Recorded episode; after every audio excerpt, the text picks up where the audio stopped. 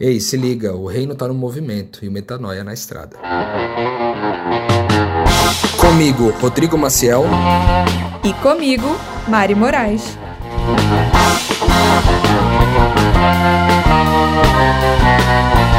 E na estrada de hoje você vai ouvir. Eu, quando fui buscar essa solitude com Deus, eu não sabia disso no começo, eu fui descobrir isso no final da semana. Mas eu, eu fui numa pegada meio assim, cara, vou lá bater na porta de Deus, vou pegar o sorvete e vou embora para casa. Tipo assim, me dá o sorvete que eu tô precisando para acalmar a minha ansiedade e me deixa voltar para casa porque eu tenho um monte de coisa para fazer. Mais ou menos isso.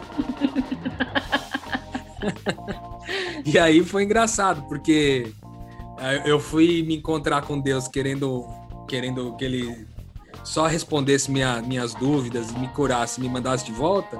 E Deus falou: Não, senhor, tu veio para cá, agora tu vai lembrar o quanto que é gostoso sentar e trocar ideia.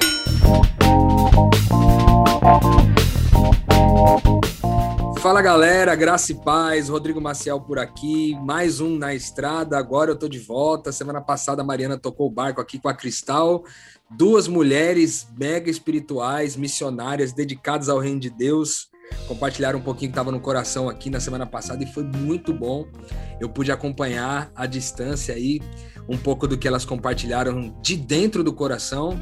E a gente está aqui em mais uma oportunidade para compartilhar com vocês um pouquinho da vida prática da missão. Afinal de contas, o que a gente sempre diz aqui, o reino de Deus está no movimento e o metanoia está na estrada. Inclusive, Mariana e eu descobrimos uma frase essa semana que pode até ressignificar essa frase aqui do, do Na Estrada. Quem não está no movimento constrói monumento. Mariana, Mariana, sem monumentos na nossa vida, né, Mariana? A gente tenta, né, Rodrigo? A gente tenta. A gente tenta não colocar bens, relações, status e numa posição de segurar com as mãos muito apertadas, né? De não deixar as coisas serem fluidas, de não, enfim, abrir a mão para que Deus opere o que Ele quiser. A gente tenta todo dia. Muito bom. E a gente está nesse momento aqui no estado do Espírito Santo. Mariana está na cidade de Guarapari, num projeto missionário por ali, e eu estou aqui na nossa base em Vila Velha, na Praia da Costa. Graças a Deus na utilização desse ar condicionado, porque hoje está um dia bem quente aqui eu quero lembrar você de uma coisa muito importante, que é a gente quer se comunicar com você, a gente quer ouvir seus feedbacks.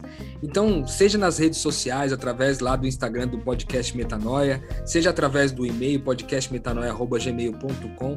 Cara, manda aí seus feedbacks, o que você tem achado, é, que dúvidas você tem a respeito do nosso dia a dia aqui na missão, para a gente poder é, ajudar a esse conteúdo chegar com cada vez mais qualidade para você.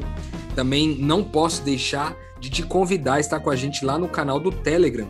E para acessar esse nosso canal do Telegram, você tem que entrar no podcast Metanoia ali no Instagram, clica no link da bio, na estrada, e você já vai chegar por ali. Hoje a gente vai bater um papo aí é, sobre um assunto bem interessante, né, Mari? Hoje a gente vai matar a curiosidade do nosso público amado, né? Que eu fiz mal propaganda semana passada. Falei que você estava no momento Deus e eu do sertão, que você estava se revigorando, que fiz uma propaganda que a gente seria muito beneficiado com todas as revelações. E aí chegou a hora de pagar o prometido. Chegou a hora de eu matar talvez até um pouco mais a minha curiosidade, especialmente os ouvintes terem a oportunidade de saber o que, que saiu desse seu encontro pessoal com Deus. Mas enfim, resumindo, o fato é que o Rô estava passando por uma fase assim de transição ministerial que eu acompanhei um pouquinho mais de perto, né, por a gente estar tá, tá próximos e tal na missão. E, e ele sentiu a necessidade de se retirar né? E, e, como que foi essa decisão para você, Rô? Para onde você foi? Conta para o pessoal, afinal. Então, a gente está aqui no Espírito Santo, né, Mari? A gente é, tem uma amiga nossa que mora aqui com a gente, que é a Gabi, que ela tem um, uma casa numa roça aqui no interior do Espírito Santo, mais precisamente ali na cidade de Aracruz, na divisa com Linhares.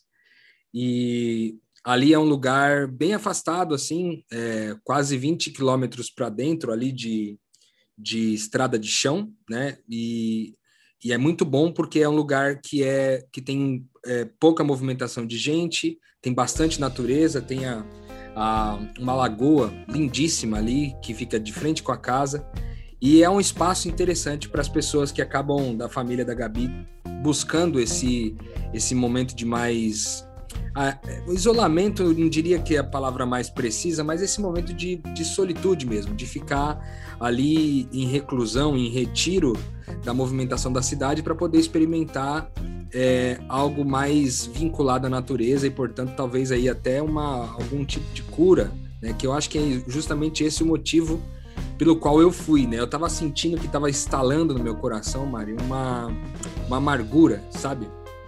Eu acho que aconteceu uma série de eventos na minha, nas minhas semanas é, que antecederam a esse momento de solitude que foram é, amargando meu coração assim. Até que eu que eu me encontrei numa situação de amargura mesmo. E o que que é amargura para mim? O que, que eu classifico como amargura? É um sentimento de que você facilmente se ofende com o que as pessoas falam você tem pouca paciência é, com o que as pessoas têm a dizer para você e você é, fica um pouco irritado com mais facilidade, você perde um pouco a esperança é, nas coisas positivas da vida, você fica um pouco mais negativo, né? E eu acho que isso fala muito das nossas emoções, né? Eu acho que eu, eu, eu, eu entendi ao longo dessa semana de solitude, uma das coisas que eu entendi foi que eram emoções rebeldes, né? Então essa essa minha amargura é uma, era, era uma emoção rebelde que ela insistia em permanecer, ela se instalou num lugar muito profundo que eu não estava conseguindo tirar no, nos métodos normais. Então é, eu pensei em me retirar e tentar me encontrar com Deus num lugar mais profundo da minha alma, da minha existência, para encontrar talvez a alegria que fosse reparar essa amargura do meu coração, né? Se não fosse devolver a alegria, que no mínimo é, fizesse um estrago na minha amargura e eu pudesse ir me refazendo aos poucos, né? Então acho que a primeira busca foi por isso e a segunda foi para direção, né? Como eu estava muito amargurado, eu estava um pouco confuso em relação à direção do trabalho. A gente sempre fala aqui que da importância que a gente está sempre é, buscando direção da parte de Deus para viver o que a gente faz. É, então eu, eu fiz esse retiro e foi o maior retiro, acho que eu fiz de forma pessoal em quantidade de dias. Porque normalmente eu fazia retiro de dois, três dias. Dessa vez eu fiz um retiro de, de seis dias e foi muito especial, assim. Foi realmente muito legal. E eu acho que você foi numa pegada também meio João Batista, né? Gafanhoto você não comeu mas você fez um jejum bem assim duro, né? Como é que foi? Da onde saiu essa ideia? Você, você planejou isso na véspera ou desde o princípio você associou ao que você ia comer? Como você justifica isso? Já que você nunca foi esse cara de ficar pregando é, muita espiritualidade, assim, através da alimentação. Não que você fosse contra isso, mas nunca foi muito sua pegada, né? Como que você tomou essa decisão? Você achou que isso influenciou no resultado final? Sim, eu acho que a decisão ela começa um pouco antes, quando eu decido rapar minha barba, né? Porque o que eu pensei naquele momento foi o seguinte: falei, cara, eu sei, eu sinto que eu tô no momento de transição importante e naturalmente eu tenho uma resistência natural à mudança, assim. É, para eu mudar, fazer uma mudança drástica na minha vida, eu normalmente preciso de tempo. E eu sabia que de alguma forma Deus ia me dar uma direção de uma transformação, seja interna ou externa. E aí, para eu me acostumar com essa mudança, eu fiz algumas mudanças drásticas. A primeira delas foi tirar a barba. Que daí eu ia ter que me acostumar com um novo Rodrigo sem barba. E ia ser uma mudança que eu sabia que ia me incomodar. E além disso, eu falei, cara, eu vou mudar também a alimentação por uma semana. Então eu vou para lá, vou ficar em jejum e aí eu tinha, eu já tinha uma vez passado por uma experiência numa clínica onde você faz uma uma desintoxicação, né? E aí a proposta foi é, desintoxicar primeiro, né? É, para depois entrar numa, numa alimentação um pouco diferente, para também provocar dentro da minha alma essa resistência à mudança, sabe? Porque se eu lidasse tranquilamente com minha barba raspada e também com a alimentação é, modificada de forma significativa, radical, né? Talvez eu conseguiria lidar com a mudança radical que viria na sequência. Então, eu acho que foi uma boa estratégia, porque no final das contas é, eu acabei perdendo alguns quilinhos, né? Por consequência disso, fiquei um pouquinho mais fininho, desinchei, mas isso também é, deu um pouquinho de, de direção para mim ali do que fazer é, ao longo da, dessa transição, né? Da, até se adaptar com o novo, com a mudança, né? Também tem a ver um pouco com uma estratégia meio de guerra, porque a amargura se instalou num lugar muito profundo, onde os mecanismos que normalmente eu uso para combater essa guerra na minha mente, etc., não estavam sendo suficientes para resolver o problema. Então eu precisei dar uma, tomar uma decisão mais drástica para que isso de repente começasse a mudar, né? Ou pelo menos que eu pudesse ter fé no processo de mudança. É, eu acho que teve algo de muito interessante no, na sua decisão, que é, é, é uma virada de chave, assim, que eu não sei se todo mundo prestou atenção, mas quantas vezes a gente parou para entender que só pelo fato de eu não me reconhecer, eu já sei que uma mudança vai vir, sabe? Eu acho que foi uma forma muito madura de um exemplo prático de, de como, botar, como fazer aquilo que a gente ensina aqui, porque a gente diz que você é Cristo o tempo inteiro, né? E, e para você já foi tudo muito óbvio. Se, se Deus é misericórdia e eu tenho, tô tendo dificuldade, né, de agir com misericórdia, de sentir misericórdia, eu não tô me reconhecendo. Eu sei que esse não sou eu, eu tô distante de mim. Então, se eu tô distante, algo vai acontecer, seja interno ou externo, que vai me reencaixar a verdade sobre quem eu sou. Eu acho que foi uma postura assim muito coerente na prática com tudo que a gente fala, assim, até para o pessoal que ouve a gente, né? Se você está manifestando emoções muito distantes de, do que você, de quem você é, tem a, a, primeira fase da vida. Na né? primeira a gente começa a duvidar e achar que a gente é isso de negativo, e tem aquele momento que você já está um pouquinho mais maduro na fé e você já assume pela fé a mudança, que foi a sua atitude, né? O retorno, o arrependimento, a mudança de direção. E já raspou a barba e fez alterações com convicção de que a mudança viria, porque você não se reconhecia. Eu acho que demarcar isso é muito importante, assim. E eu queria que você contasse, Rô, uma das fases mais divertidas da viagem que você me contou, que foi um episódio aí que Deus começou já a te dar uma, uma chamada, porque você ficou trancado do lado de fora, Rodrigo. Como é que foi isso? Conta pro pessoal. Cara, eu tenho. A gente costuma chamar é, uma dessas frentes de crivo do Cristo, né? A gente já falou sobre isso daqui algumas vezes no, na estrada, a importância que é, é a gente crivar o Cristo é, da gente e o Cristo do outro, né? Quando estou diante ali de uma pessoa que eu estava impaciente com ela, não estava disposto a ouvir, eu estava me ofendendo facilmente, é, o primeiro crivo que eu sempre faço, eu olho e tento encontrar o Cristo da outra pessoa e o Cristo dentro de mim fala assim, cara, por que, que nós não estamos nos relacionando como Cristo? Por que, por que, que o Rodrigo está à frente do Cristo e por que, que o outro está à frente do Cristo? E aí eu sempre tento me relacionar na perspectiva do que é eterno de mim e do outro. E aí é uma relação não de homem para homem ou de mulher para mulher, é uma relação de Cristo para Cristo, né? E esse, esse é um dos primeiros crivos. O segundo crivo é o como que eu gostaria de ser encontrado por Deus. É, a gente já falou sobre isso aqui. Tipo, às vezes eu ficava meio. Eu me ofendia e falava, cara, não, eu não quero ser encontrado por Deus ofendido com uma coisa tão idiota. Sabe? Só que eu, só que eu não conseguia inverter. aquela ofensa, ela permanecia ali, sabe? E era uma coisa tão idiota, eram coisas pequenas. E eu falava, cara, eu, por que, que eu tô me ofendendo com uma coisa tão pequena, cara? Por que, que uma coisa tão ínfima me, me tira do sério, sabe? Então, é, pelo menos esses dois crivos eu tentei resolver. Aí tem um terceiro crivo, que é o fato de que tudo aquilo que te incomoda no outro fala de você, né? Fala de você. E aí eu também fiz esse crivo, mas ele me dava mais raiva do que me ajudava. Porque daí eu falava, caramba, já entendi que é problema meu, já entendi, mas não quero resolver. E aí ficava meio assim. E eu acho que esse período de amargura durou por volta de umas quatro ou cinco semanas, cara e, e deu muito trabalho assim para tirar e tudo. Mas, enfim, essa foi. É, eu queria ter feito essa conclusão, essa conclusão antes de responder tua outra pergunta. A contar da história que foi engraçada, é, eu queria contextualizar o porquê que eu vivi isso, né? Porque, né? Só que esse processo foi demorado, porque primeiro que quando a Gabi me deixou lá, é, na casa, eu, nossa, me bateu um, sei lá, um, uma crise de ansiedade, cara.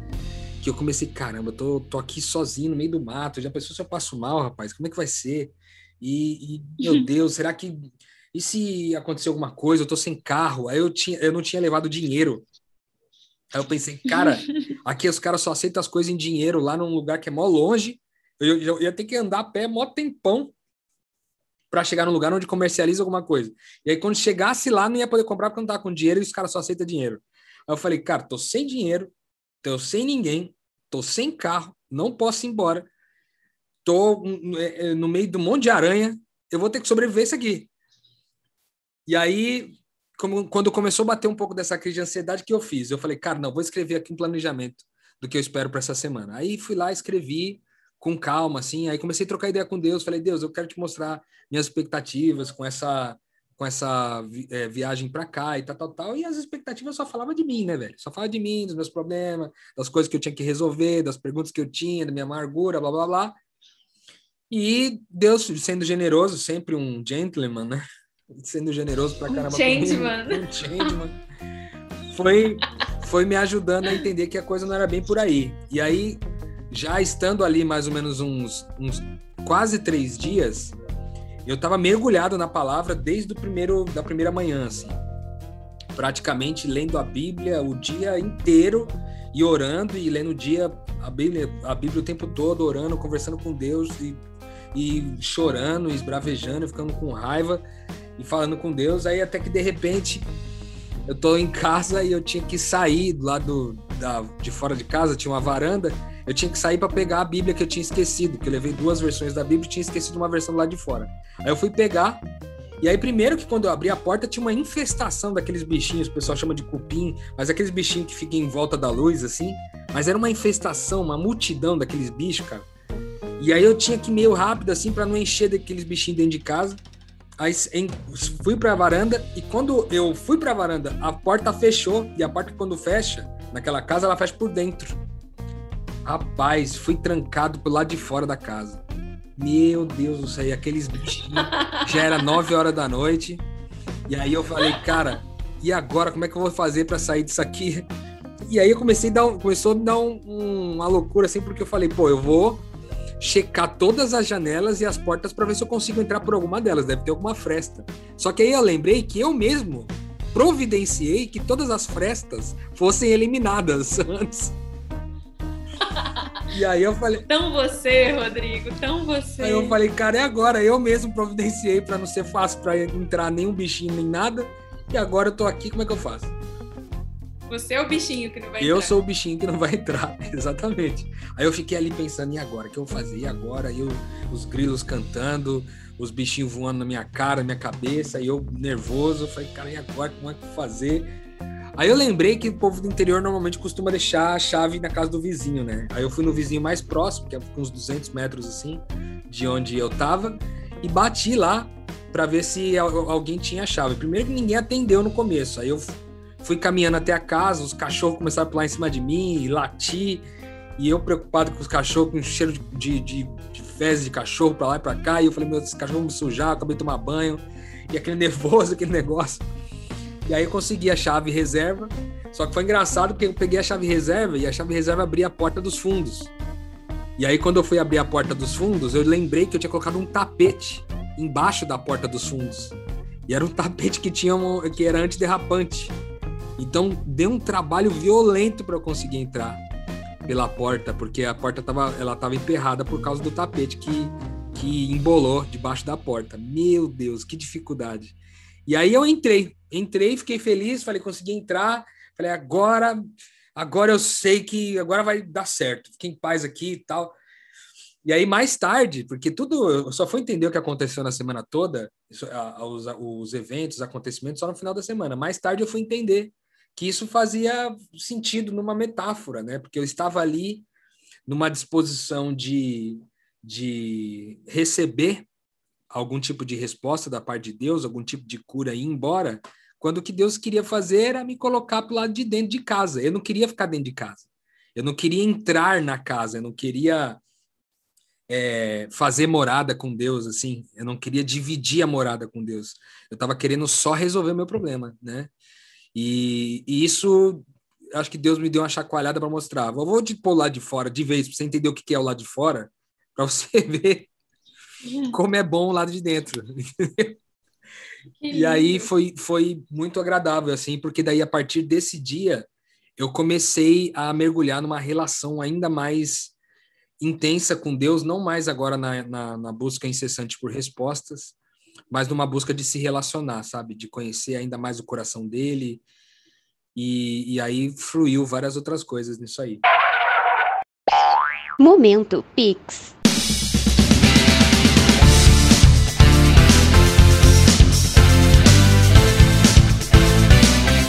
E aí pessoal, meu nome é Bruno, falo aqui de Diadema. Eu conheci o Portal Metanoia através da minha esposa Bruna, que na época era minha namorada, na época de PG, onde eu aprendi muito sobre, sobre Cristo e sobre a graça. Seguem eles aí que é sucesso.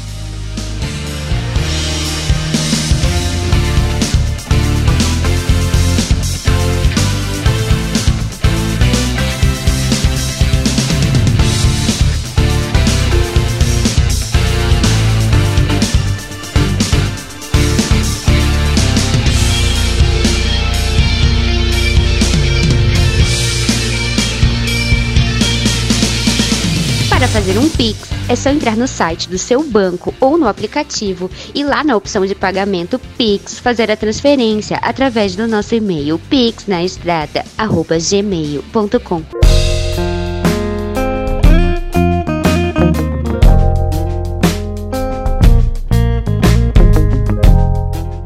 Passou o primeiro momento de perrengue, como você falou, de adaptação, e eu acho que só quem te conhece sabe a intensidade que deve ter sido esses aborrecimentos, porque, para quem não sabe, o Rodrigo é uma das pessoas mais metódicas que eu conheço.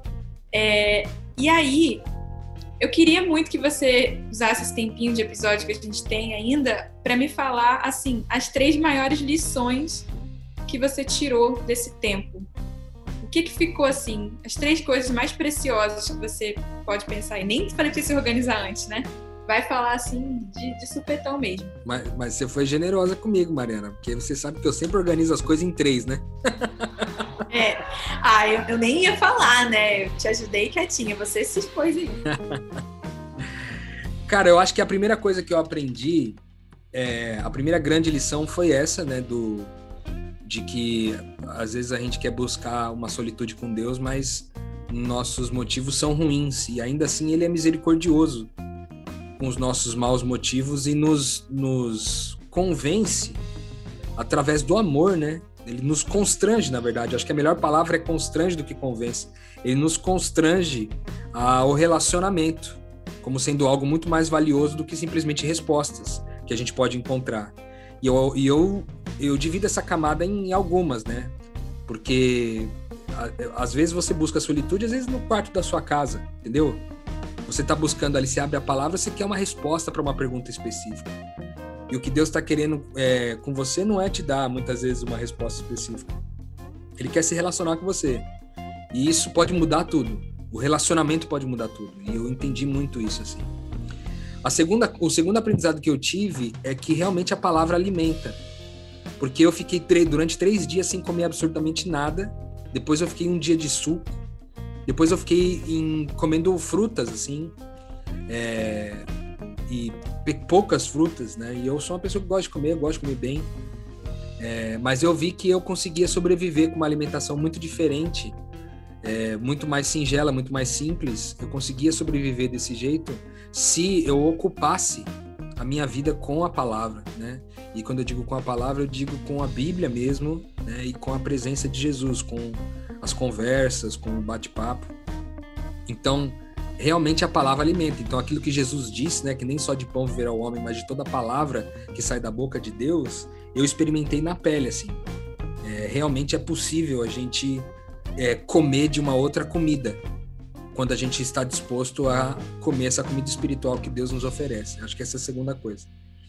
A terceira coisa é a importância das origens, Mari, porque eu acho que o grande aprendizado que eu tirei, né, desse, foram muitos aprendizados. Eu poderia, a gente poderia fazer aqui uma série de episódios no, no Metanoia aqui só sobre os aprendizados que eu tirei lá. Mas, resumindo em grandes aprendizados, acho que o terceiro é esse, a importância das origens. Por quê? Porque uma das minhas... Uma das minhas... É, uma das, das melhores experiências que eu vivi lá foi fazer um remonte da minha história, voltar na minha origem e reencontrar com Deus naquele, naquele primeiro lugar que eu encontrei com Deus, pela primeira vez que eu encontrei com Deus de verdade.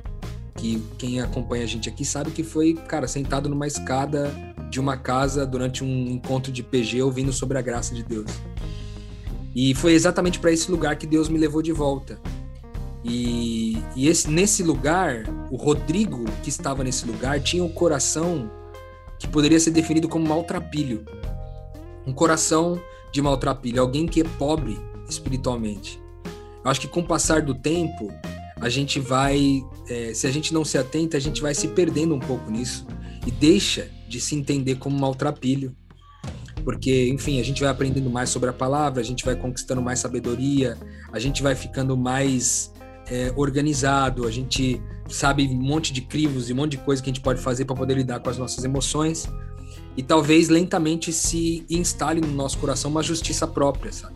Eu acho que instalou no meu coração um pouco disso, de justiça própria. E o que Deus fez, é, numa metáfora é, que é meio drástica, assim, meio brusca, mas acho que faz muito sentido, ele esfregou a minha cara no chão para mostrar meu verdadeiro rosto e, e mostrar para mim que eu, cara, eu sou o mais carente de misericórdia do mundo todo. E eu acho que se encontrar nesse lugar de volta faz a gente derrubar por terra a justiça própria e voltar a enxergar os irmãos numa posição mais elevada do que a posição que eu vinha colocando, sabe? Eu acho que essas seriam as três coisas principais aí. E isso fez você ressuscitar, né? Foi esse, esse terceiro aprendizado que reencaixou. Essa era a mudança que você estava esperando, né? É, eu, eu acho que a, o ápice da ressurreição veio na sexta-feira, à tarde, um dia antes de eu vir embora, que aí eu resolvi limpar a casa. E, e aí, quando eu comecei a limpar a casa, eu coloquei uma música, assim, uma playlist de, de, uma, de um mood, assim, de alegria. E, cara, eu comecei a chorar, assim, dançar com Deus e, e, conversar com Ele enquanto limpava as coisas. E aí, no meio daquelas lágrimas, daquela poeira, daquela sujeira e daquelas músicas, de tudo que eu tava entendendo que eu tava vivendo com Deus ali, eu sentia minha alegria ser restaurada, sabe? É, fazia algum tempo que eu não sorria como eu tava, como eu sorri naquela, naquela tarde. Fazia algum tempo que eu não ria como eu ri naquele dia. Então, quando eu digo algum tempo, é fazia mais ou menos um mês, né? Então, foi muito bom. Eu acho que a gente precisa disso. Jesus tinha seus momentos de solitude, né? Justamente para poder talvez reparar aquilo que pudesse querer se instalar de ruim no coração da gente. E eu acho que foi positivo por isso, Mari. Foi, foi extremamente agradável. E logo no sábado eu voltei para casa e já voltei restaurado. Assim, então acho que foi com certeza um, um meio que Deus usou para me ressuscitar dessa amargura. Né? E eu, eu acho até legal para quem ouve a gente é, aqui no Metanoia saber da importância que é, cara. Às vezes, os sentimentos que se instalam no coração da gente, o quanto que é importante a gente é, buscar a solitude, porque solitude pode resolver problemas complexos, bem complexos. E, e, na, e solitude na maior simplicidade do que a palavra significa, entendeu? Um lugar simples, uma casinha simples, uma comida simples, é, um, um, nada muito custoso, nada muito complexo, nada muito rebuscado ou sofisticado, o simples, sabe? De volta ao simples, que é o lugar de todo maltrapilho, né? É, o que a gente ouve né, numa frase que eu acho que faz muito sentido. Às vezes a vida tenta derrubar a gente, mas tudo que ela consegue é colocar a gente de joelhos, né? Então, quando você estava prestes a viver, a surtar, né? Deus te colocou de joelhos de novo, que é a posição para a qual a gente foi feito, né, para estar nesse momento. E é isso, senhor Rodrigo. Tivemos as aventuras da Mari aqui, agora teremos as aventuras do Rodrigo. Tem sido um tempo de intensas aventuras nesse povo. E, e você tem alguma consideração final, alguma coisa que você queira falar? Ou você sente que já passou tudo que é importante para os nossos ouvintes? Não, eu acho que já foi tudo o que é de mais importante. Com certeza ainda vou compartilhar algumas das experiências por ali no Instagram. Então, você que acompanha a gente aqui na estrada, me acompanha lá no Instagram também, rodrigomaciel.f de faca D de dado, FD, rodrigomaciel.fd lá no Instagram. Vira e mexe, eu posto alguma coisa lá. E com certeza tem outras experiências que eu vivi ali que eu queria compartilhar com vocês. Farei isso por ali. Então é isso, né? A gente tem aquela frase lá que quem não está no movimento constrói monumento, mas como a gente ainda não treinou, eu vou falar a clássica mesmo o reino está no movimento e o metanoia está na estrada. Música